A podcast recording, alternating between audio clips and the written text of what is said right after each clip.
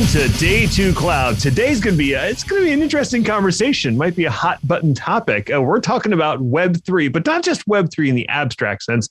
We're to get down to what it actually means to the infrastructure engineer, and we have a special guest, Josh Neuroth. He's a head of product at Ankr, who is a service provider for hosting nodes that run blockchain. So he might know a thing or two about a thing or two, right, Ethan? He knows more than a thing or two about a thing or two. He knows a lot. He knows a lot about the culture, the environment, use cases, uh, system requirements, and so on, along with all the terminology that if you've been reading about Web3 and your head's swimming because all the jargon is just kind of drowning you, Josh can clarify all of that for you. Yeah, and I like jargon, but my goodness, there's there's a lot of jargon. So if Web3 is piquing your interest, enjoy this episode with Josh Neuroth, head of product at Ankr. Well, Josh Neuroth, welcome to Day Two Cloud. Before we get into the topic at hand, why don't you introduce yourself to the Find audience out there? Thank you. Yeah, my name is Josh Neuroth. I lead the product team over at Ankr, which is a Web three infrastructure company, and I've spent most of my career in product management. Uh, last seven or eight years, kind of geeking out in infrastructure, working at infrastructure as a service companies and you know, building solutions for some of the world's leading networks and companies.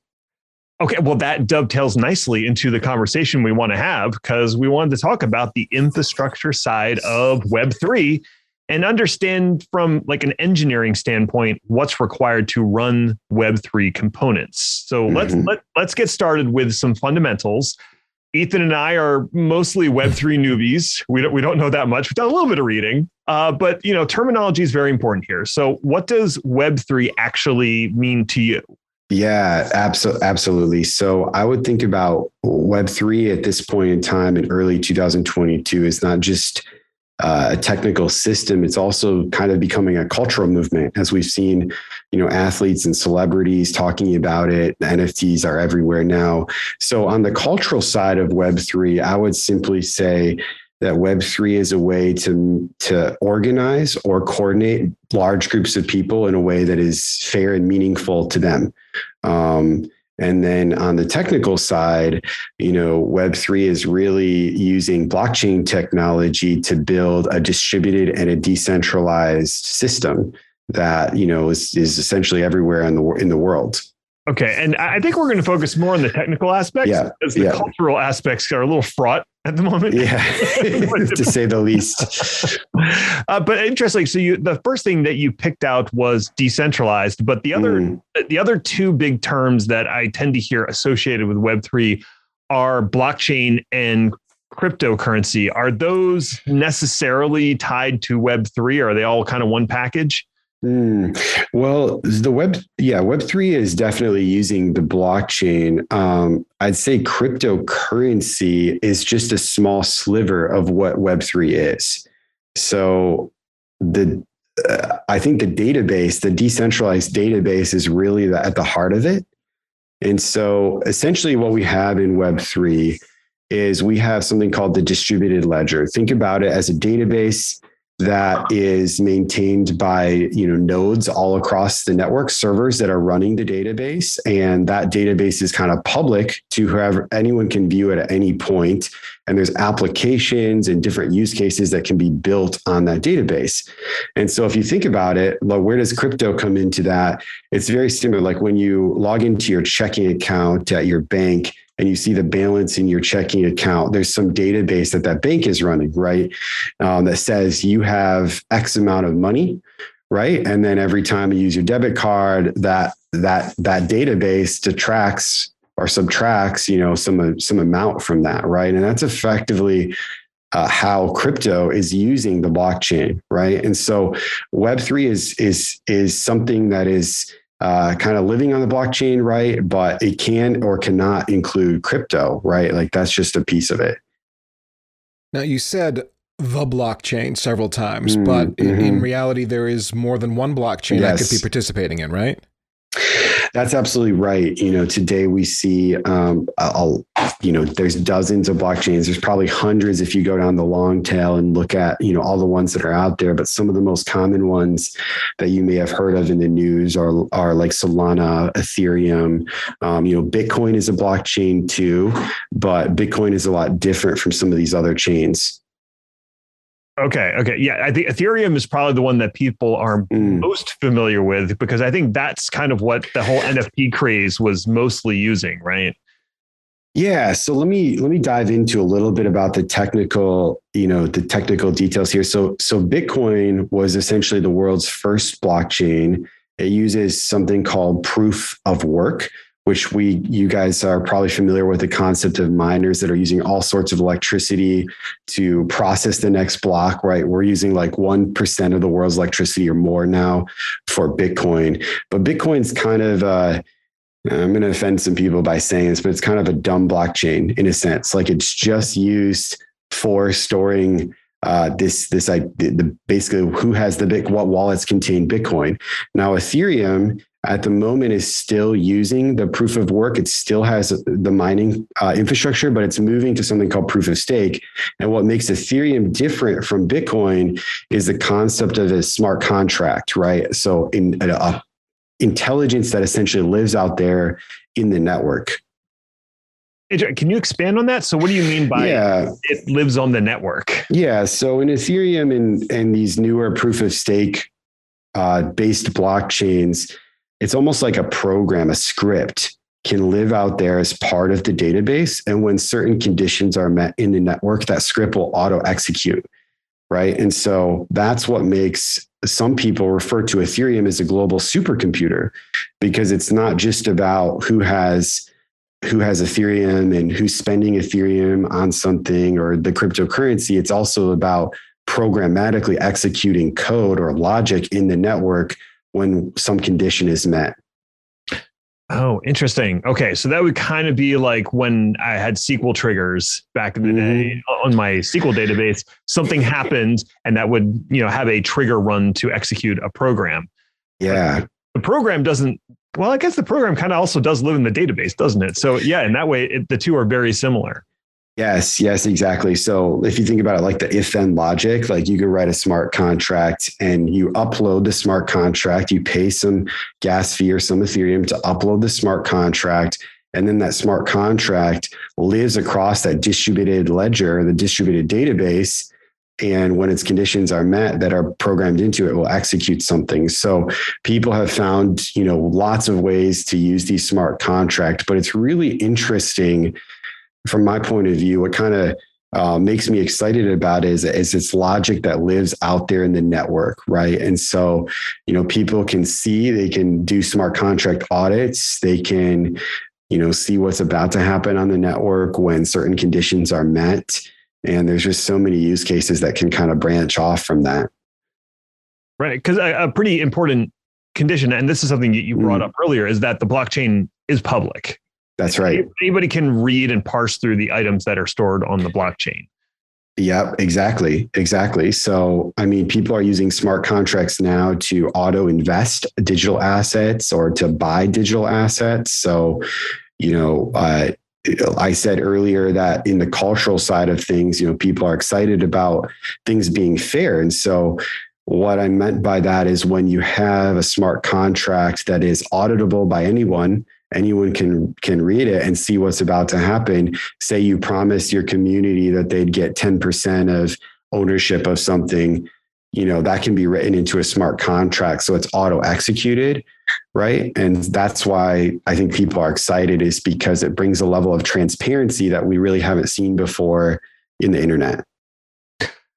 Okay all right. My brain is already filling up. Oh my god okay so another term that I've heard is a DApp. Yes. What what is a DApp? Can you can you maybe explain a little bit and then give a few potential use cases for that type of application? Sure. So a, a DApp is a little the term itself really means a decentralized application. Um, that is a little bit misleading in its from a generic definition because many DApps used a traditional web stack to run their applications. They're browser based web applications. They're using JavaScript. They're using, maybe they're even hosting on Amazon Web Services or Vercel, or, you know, they're using a standard, it's a standard web, okay, web application. What makes it a DApp, at least in the in, in from a technical standpoint, is that the user authentication is being done um, by the blockchain or by a blockchain. So you'll see in the D app that there's instead of a login button where you log in maybe with your Google uh, you know user account or your Twitter user account or your email and password, you connect your wallet. And so this is something that is really interesting. And I think is a defining factor of the Web3 movement is this login with wallet system that's being built. And so um, you guys are familiar with like, you know, logging into a server with your SSH key. Mm-hmm. And, you know, with a wallet, you have a public and a private key pair. So I have a public wallet address in my, my Ethereum wallet starts with 0x and then a whole hash, right? And then I have my private key, my private seed key, which no one else knows. And so if you think about the wallet, then it's almost like SSH for the, for for all these applications. Right. Okay. So in rather than having uh, a an email address and a password that's stored somewhere in that system, all it has is the public key. And then if I, you know, send it, uh, well, I won't send it the private key, but I would, you know, somehow match the two up. That's right. Proof of my identity and the DApp doesn't actually have any additional information about me and can't leak my password by accident. Correct. Exactly. Exactly. So you authenticate through your wallet and then that DApp is going to know from my public key that I've authenticated to their application, right? And then there's information that that DApp can see about me, maybe a list of the transactions I've completed in the past, what NFTs I own, you know, things like that. Um, but I think uh, effectively a DApp is just a way to say there's an application that's using this decentralized identity in it, and that's the user authentication. Uh, so there's nothing necessarily magical about the application itself if we're used to client server mm-hmm. architecture. Mm-hmm. It sounds right. like it's still an executable or microservices or whatever it is running somewhere. And the whole magic and why we call it a DApp, it, it, truly it's just tied to wallet based authentication? Yes, in most cases. Now there are there are people working on decentralized cloud infrastructure where they're kind of pooling together compute resources to build like a user ran and operated version of AWS there. And I guess you could say that that's a DC, you could build a DApp or on that as well. But for most DApps that you see at least today, the DApps are, are running a standard web architecture with microservices and just the user authentication is happening um, through, you know, to a blockchain and in that decentralized authentication. Right. And and uh, part of that, I think, correct me if I'm wrong, but because of the decentralized nature mm. of the blockchain and also how long it takes to execute a transaction, it, that that's not really suitable as a general purpose database. It's really just for very specific types of transactions. Yeah, that's a that's a I think a criticism of where the technology is at right now. So in proof of stake, every time you do a write to the database to the distributed ledger, you need to pay something called a gas fee right? The gas fee is what is the economic mechanism that maintains that, you know, the, the blockchain and the system. And so, you know, in Ethereum at the moment, gas fees are very expensive to do to send a transaction you're looking at a 20 to 30 dollar gas fee at the moment and that fluctuates up that goes up and down right now on other blockchains like solana the gas fee is like less than a penny so you know you have different blockchains that are addressing the gas fees. Um, and some of them are on, on some of the blockchains the the cost is approaching zero. So you know if you think about all the cost that goes into running a standard database you need the you need servers you need devops you need you know standard infrastructure you're effectively getting to leverage all of that that's that, that the blockchain's running just by paying the gas fee so i think as gas fees goes down there's a lot of people working on solving that problem we'll see greater enterprise and you know user adoption of these systems when you talk about those gas fees, you you couch them as actual dollars versus cryptocurrency uh, denominated. Yes. Yes. Is, is, that is that what you meant, or did you mean it's some fraction of you know proof of work or something that you're more or less penalized for? Well, I think you know you the, the gas fees are they are in the native token of the network, but from because of those, there's so many blockchains now. People still use the U.S. dollar as a way to kind of comparing and relating, okay. uh, you know, the the economic cost of doing transactions, right? And so you're right. Like the gas fee is like 0.001 Ethereum or whatever it is uh, today, and that fluctuates every day. But you know, most people, what what is meaningful to most people is what it's costing them in their fiat. You know, in their their what what's yeah. costing their bank bank account. Right, which which fluctuates widely depending on what's happening in the markets on any given week. Yes, exactly. All right, Josh. So we have an idea of infrastructure and what's happening here, the decentralized nature and such. But man, I have all this functionality in Web 2.0. I mean, this this is stuff we can do today pretty much. I mean, yeah, there's centralized banks behind it, mm. and there's centralized uh, major cloud services, the you know the big three, and and many other companies coming up with their cloud infrastructure. What, what am I doing here? Am I gonna? Is this gonna fundamentally change how I interact with the web if I go the Web three way? I'm not. I haven't got the thing yet that's like, yes, yeah. I'm excited. I want to go Web three. Sure, sure, abs- absolutely. And I think I think there's a lot of people in that boat, right? That are uh, even have a high degree of skepticism for for where this is going to go. Um, uh, let's let's talk a little bit about I think some of the the themes that are kind of driving maybe this like excitement that's out there. So you know in web 2 there's a there's frankly two different business models that have worked right? You have your advertising driven business model which is what google and facebook you know use and then you have your subscription model pay as you go usage based or standard subscription netflix aws you know linkedin premium right? You have these different subscriptions.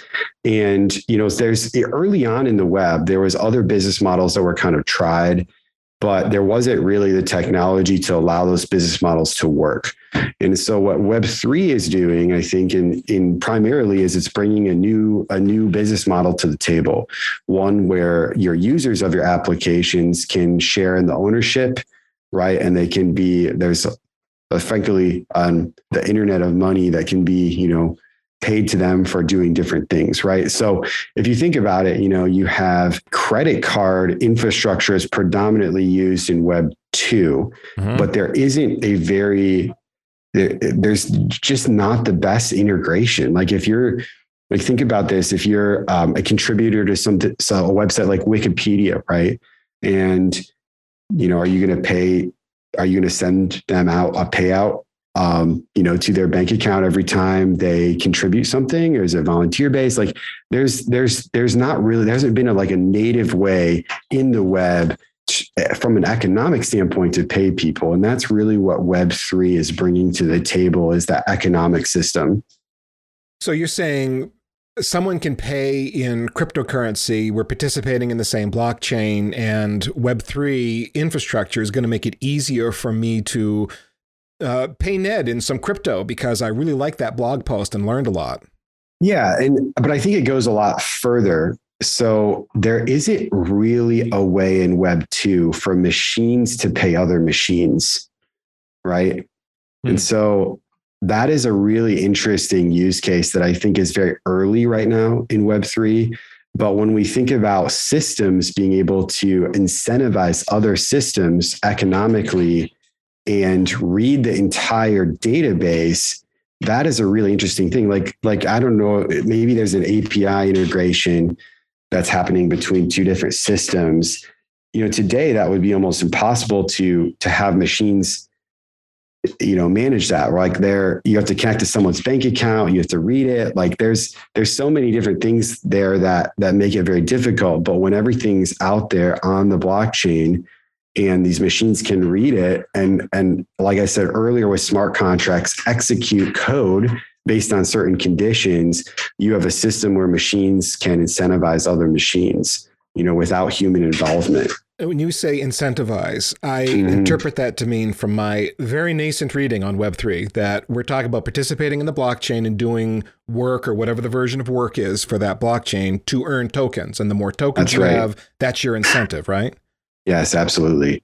Yep. So you can earn partial, you can earn a fraction of a token, you know, like you don't have to have like one Bitcoin or one Ethereum. You can have, you know, 0.0001 of that. Right. And so, you know, there's, there's ways to there's ways to do that. So I think like we're we're we're we're very early in that, but people have been talking about this idea of kind of a connected world, a fourth industrial revolution where we have sensors and we have, you know, machines connecting and talking to each other, whether it's self-driving cars or data. And what's kind of held that back is that those systems can't really talk to each other today unless there's a lot of manual integration of these systems. And that's where I see you know blockchain networks very helping with that you're talking about a protocol that's going to facilitate easy communications uh, machine to machine here um, but I think there's another challenge, Josh, which is the just simply the number of blockchains that are out there, the number of token systems that you can participate in. Yes, Ethereum, yes, Bitcoin, Solana, th- these are the big ones, but every system is unique, just like we have a number of global currencies uh, distributed by various countries. We have a similar challenge today. So it feels like almost like you got to place your bet on something, but there's mm-hmm. uh, what are we up to? Hundreds of cryptocurrencies? I don't think it's thousands. Yep. Maybe it's even thousands. I don't know. Yeah, it's it is thousands now. Most people are only probably exposed to the top 50 or the top 100, but yes, we are in the thousands at this point. So if I want to be incentivized to earn a token on a particular blockchain, I gotta I gotta place a bet and uh, hope that I'm earning tokens in a system that is going to be ultimately globally recognized, so that I'm I'm earning value in the right system that enough people have put their trust in that it has value, so they can do exchanges one to another. Yes, yes, and that's and you know platforms like Ankr are working on on making that mul- what we call a multi multi-chain um, interoperability easier right? And so there are solutions that programmatically you know you can take um, payment in one token and then you know trade it or swap it for for something else and and tr- and track all of that. Again very early days on i think on these but we do see that most of the adoption is happening in a you know around 15 different blockchains right now which is a lot still but you have ethereum solana binance smart chain um, i've seen Fantom polygon are kind of the name brands that that most applications and dapps have really started to integrate with right? And so there's long there's a long tail of all these blockchains. Think about it as like a programming language where you know javascript is prob javascript and python are probably the most common languages now used out there in the web. But you know in other days there were different ones you know cobol c++ you know and it's very similar with blockchains is that i think you know as a as a developer in this space you can pick the chain which works best for your community. You can pick the chain that works best you know for your economic mechanism. Um, and you know go from there and potentially integrate others as you need them later on.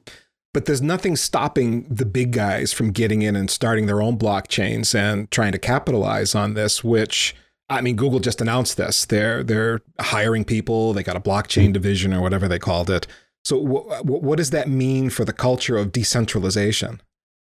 Yeah absolutely. Well every blockchain has the trade-offs. So Solana has gotten some criticism because it's a little bit more centralized than Ethereum, but it also has a lot higher performance. And so I think everyone can pick the you know those that really care about the decentralized movement can pick something like ethereum of course there's higher gas fees it's a slower network but you do have this very decentralized system and so um, being that blockchain is a decentral or a distributed ledger it, there are enterprise blockchains that are starting to emerge, and uh, many of them are centrally controlled.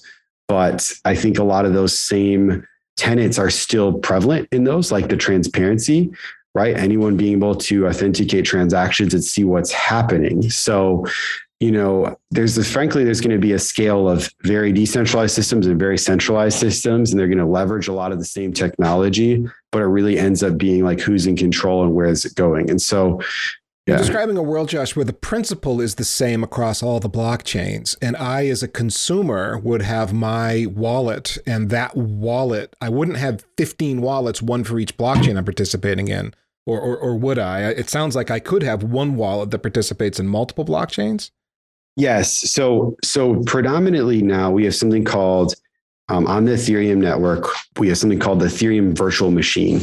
It's a, frankly the software that runs the network and all these other blockchains like Polygon, Arbitrum, Fantom are what's called EVM compatible or Ethereum virtual machine compatible, which means I can have one wallet address that I can use any of these blockchains. Now, Solana at the moment is not EVM compatible, so I need a separate wallet app for Solana, right? But but there is a lot of work going into making these compatible and essentially having like a super wallet app where I have one wallet and can use any blockchain. Interesting. So yeah, you have that explosion of initial creativity, and then the standardization starts rolling in. That's mm-hmm. right. That's right. And that's when I think enterprises start to become more comfortable with a concept or an idea is when standardization rolls in the the second generation.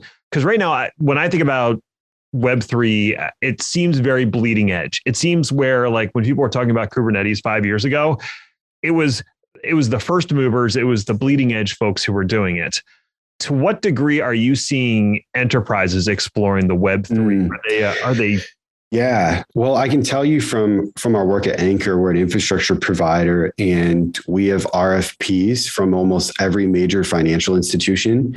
so they're they're built just like you said earlier, like Google's building a Web3 team.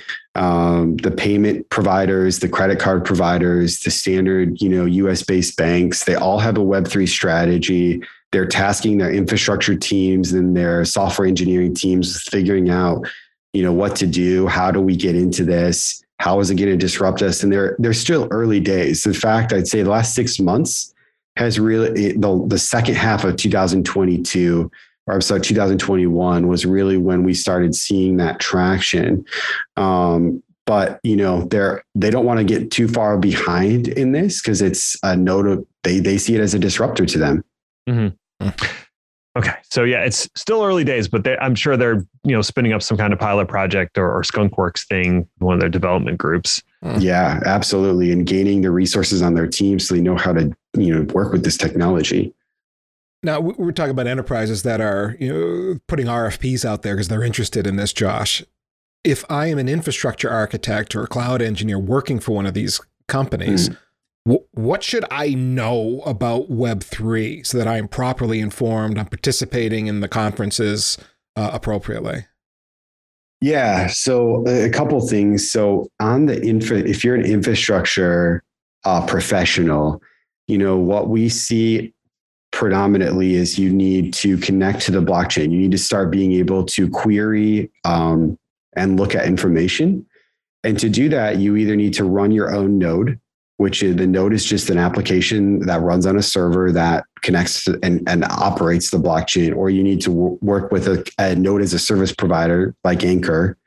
And there's, you know, um, we have would many. Miner be another name for node? No, no, no, no. So in proof of, remember we talked a little bit about um, the consensus mechanism for different blockchains. So right. Bitcoin actually, if you everyone's familiar with Bitcoin miners, I think, but lesser known is that, you know, if you want to process a transaction in Bitcoin, you need something called a Bitcoin full node.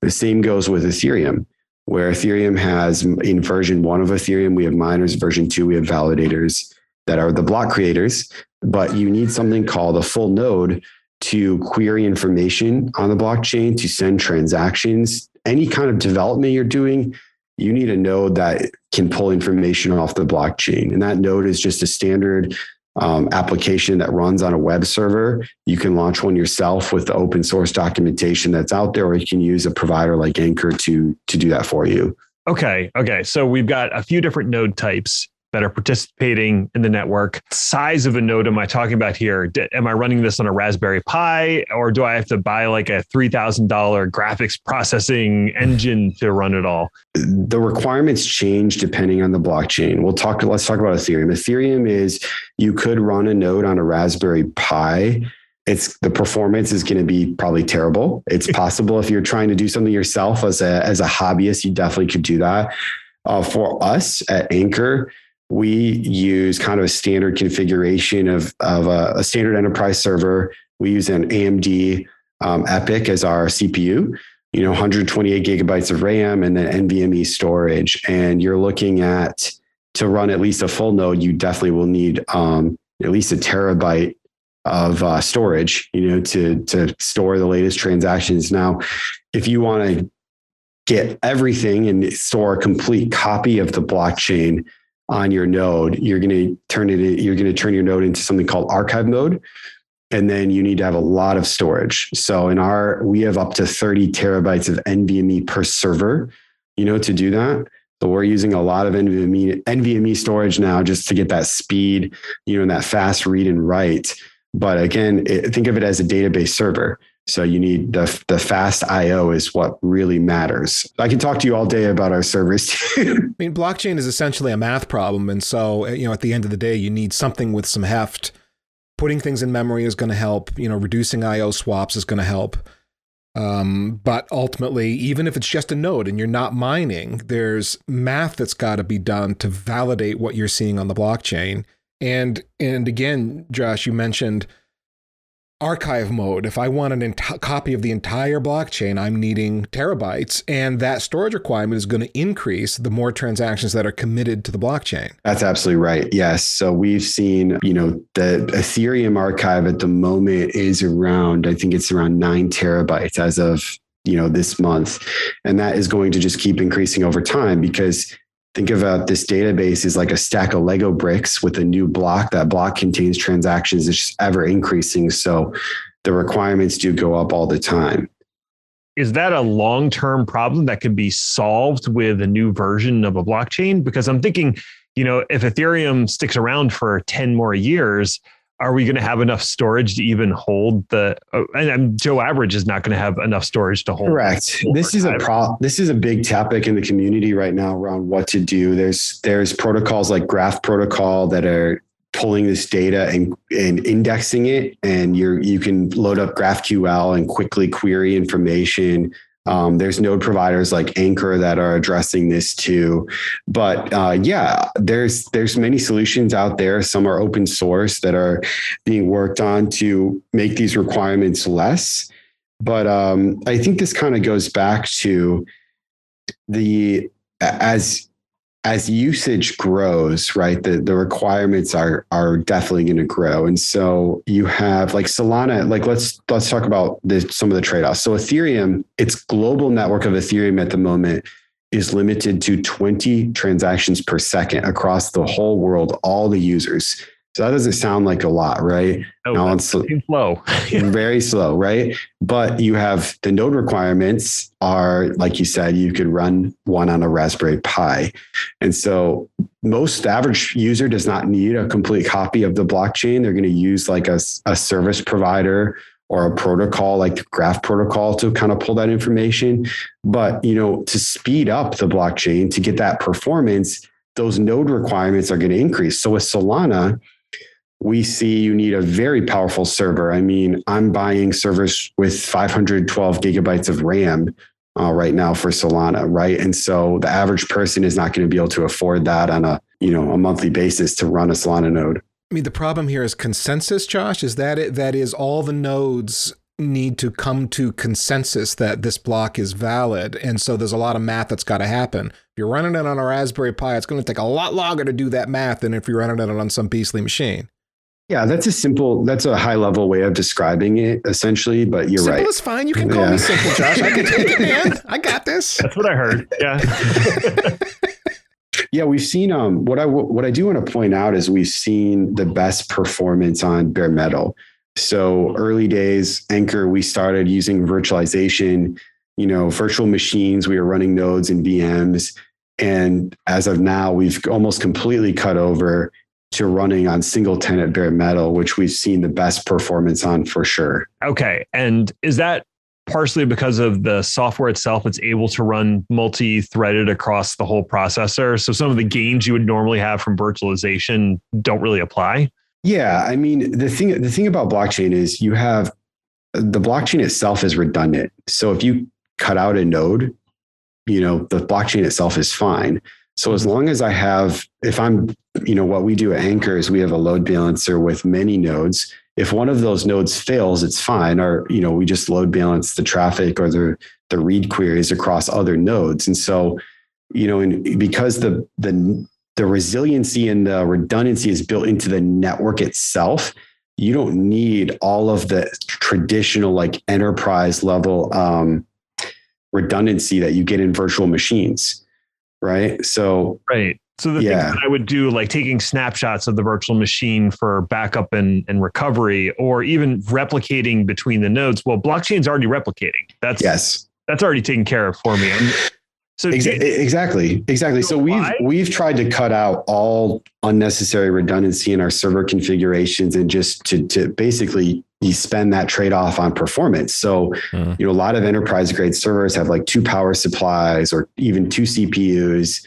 or you know redundant you know RAID one or you know some kind of configuration like that. We put we put our disk our NVMe disk in RAID zero which mm. obviously if one of the drives goes down, it's going to, you know, uh, corrupt the the volume, but that's fine for us. Like we want that performance and we can we can do that because of what you just said because the the redundancy is built into the network. It, it's better to spend money on more nodes and scale out rather than make sure that this one server is so precious it can never go down. Sure it can go down. You've lost that compute capacity but you you you're saving the money and throwing it at more nodes out there. Yeah.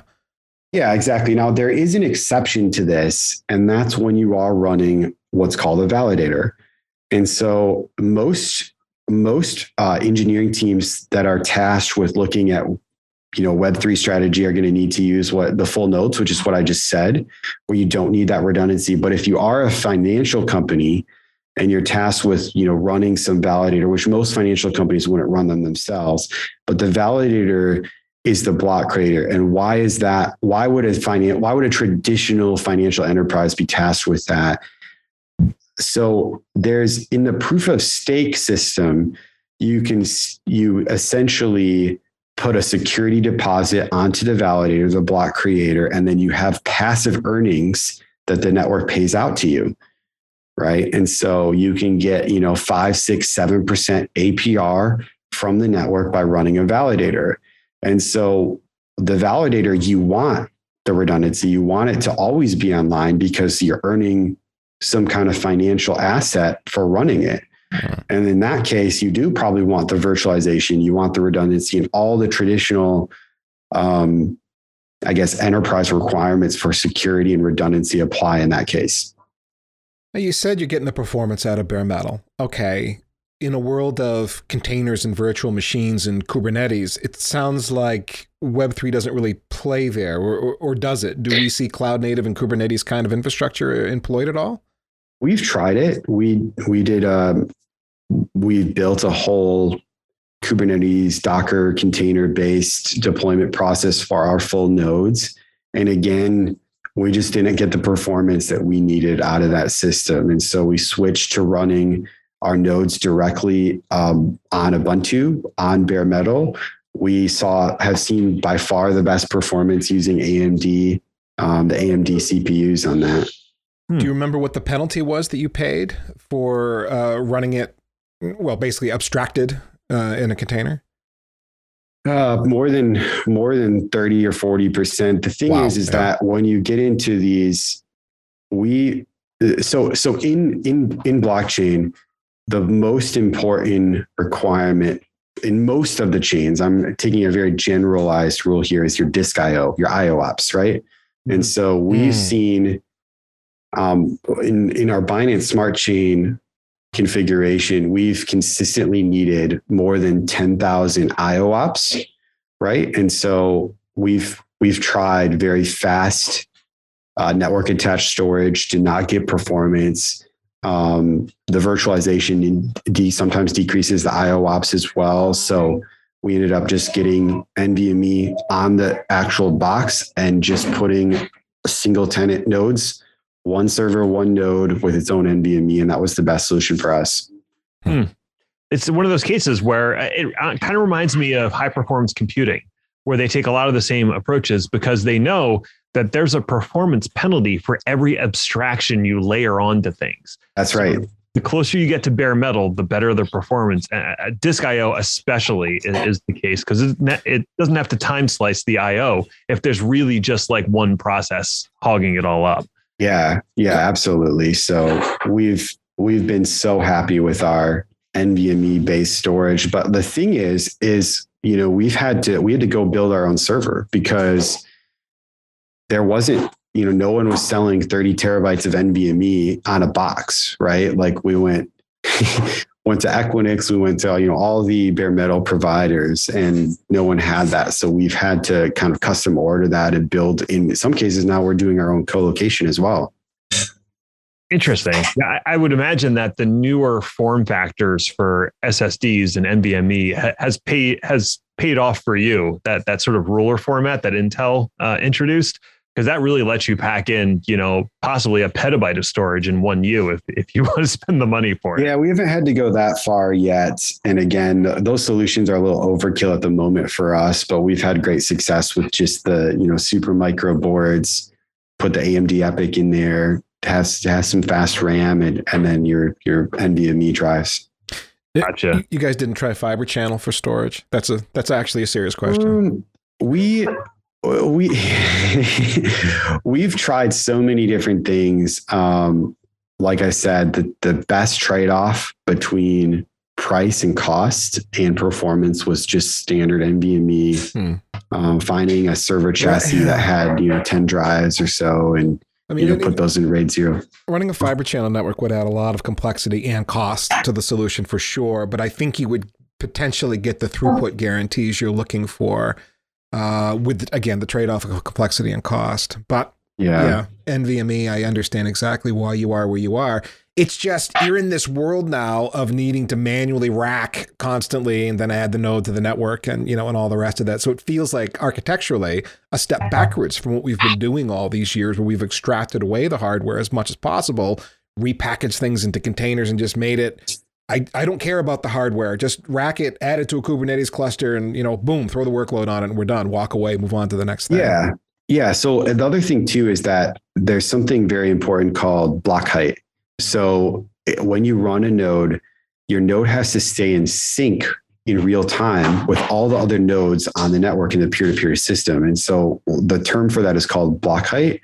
And so you need enough CPU, you need enough RAM, you know, and, and then this speed to stay at block height. And that's the most important thing, right? So you're constantly streaming information, you know, to these other nodes. Now, most networks, the actual network requirements really aren't that significant. I mean, you're looking at, I think the average I see is around 50 megabits per second per node. Mm-hmm. So, you know, you're, you don't need like tons of bandwidth to run this stuff. However, right now, like blockchain, you know, all the full nodes are completely based on layer three using internet protocol to connect to each other. But we're starting to see a few interesting use cases for building kind of like layer two based, you know, VLANs between our nodes and, and whatnot. Hmm. That, yeah, I could see where, you know, at least in terms of you do need that extra network capacity for some reason, that would be helpful. But because these are all single tenant machines, you don't really need the network isolation that you would typically use a VLAN for. Right. Now, I did have a question in here about using the public cloud to host nodes mm-hmm. for Web3, but based off of what you're telling me, it sounds like that would be cost prohibitive for most cases. well, I think you you always have there's the trade off of easy the easy button versus doing it yourself, right? So um, a lot of our competitors do host on Google Cloud and Amazon Web Services almost exclusively. Um, we so there's like an altruistic reason I think for us to not host in the public cloud to to help with the decentralization. A lot where a lot of our community members are running our nodes, you know, and we want to do that on the bare metal or in the colo environments, you know, for that reason. But I will say um, we get a lot higher performance for you know a fraction of the cost with bare metal. And so, from a technical point of view, it makes a lot of sense for us to stay on bare metal. So yeah. Ankr, you guys are crypto bros, and uh, those people using the cloud, they're all the button-down suits. the,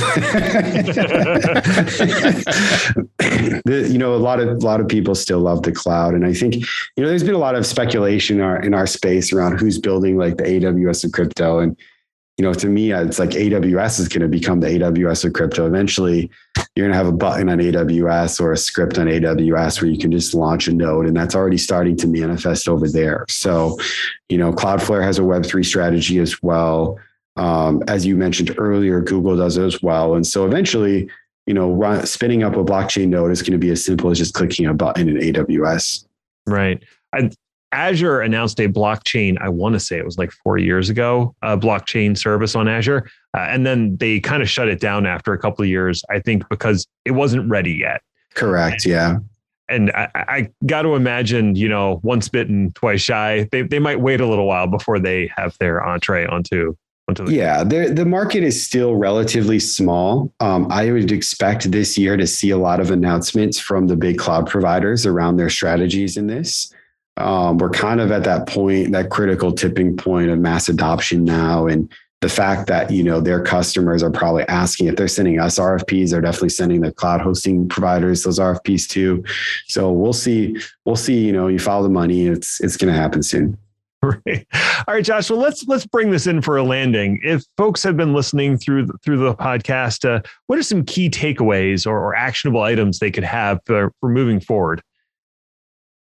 Well, I think the first is that uh, Web3 can feel very daunting when you're starting out, you know? And I think the first thing that the average, the average listener should do is create a wallet. So go get, you know, um, there's a open source wallet called MetaMask. It's out there in the Chrome web store. MetaMask is just a web a wallet client. You can go create a wallet in a, in a matter of minutes. You get your private key. You should save that. Um, you, there's you can save a paper version of that too to you know put it in your safe. You can use a password manager, whatever it is. But get a wallet. Um, I would recommend the thing that I did early on to just get started is go buy like twenty dollars worth of crypto on Coinbase or something like that. Transfer it to your your you know MetaMask wallet and then start playing around in the space you know start connecting your wallet to some of these dapps out there there's many D, DApp uh, directories now of all the different applications. There's games starting to use wallets. And I think just start playing around with the technology, maybe mint an NFT or something like that. And, you know, and, and then if you're, a, if you're a, sys, a sysadmin and you want to play around with a node, you know, go get a, a cheap web server and, and launch a node and start playing around with that. Yeah, it sounds like at least the hardware requirements for some of the some of the blockchains are not that prohibitive. So you could start with one of those that that has the lower requirements and just get a feel for it. Yeah, yeah, absolutely. And if you don't want to run your own server, but you just want to start curling commands in your CLI to, to connect to the blockchain, you can do that with our Ankr. At Ankr, we run something called a public RPC, which is just a public API endpoint that connects to the blockchain. It's rate limited, you know, so you're not going to be able to build like a full on production application, right. you know, but you can find those on our website and, and connect directly to the blockchain and start playing around. Amazing. So, if folks want to know more about you, if they want to connect up to you, do you have a website, a blog, a Twitter? Yeah, my Twitter is probably the best place. My DMs are open. I love talking to people in the community. It's just at Josh Neuroth, and I'm pretty responsive on there. Also, I'm on LinkedIn. We'll do LinkedIn private messages too. Not everyone likes that, but I'm available there as well. Awesome. So we'll include those links in the show notes. Josh Neuroth, thank you so much for being a guest today on Day Two Cloud. And hey, virtual high fives to you out there for tuning in. If you have suggestions for future shows, we would love to hear them. You can hit either of us up on Twitter at Day Two Cloud Show, or you can fill out the form on my fancy website, nedinthecloud.com. Until next time, just remember cloud is what happens while IT is making other plans.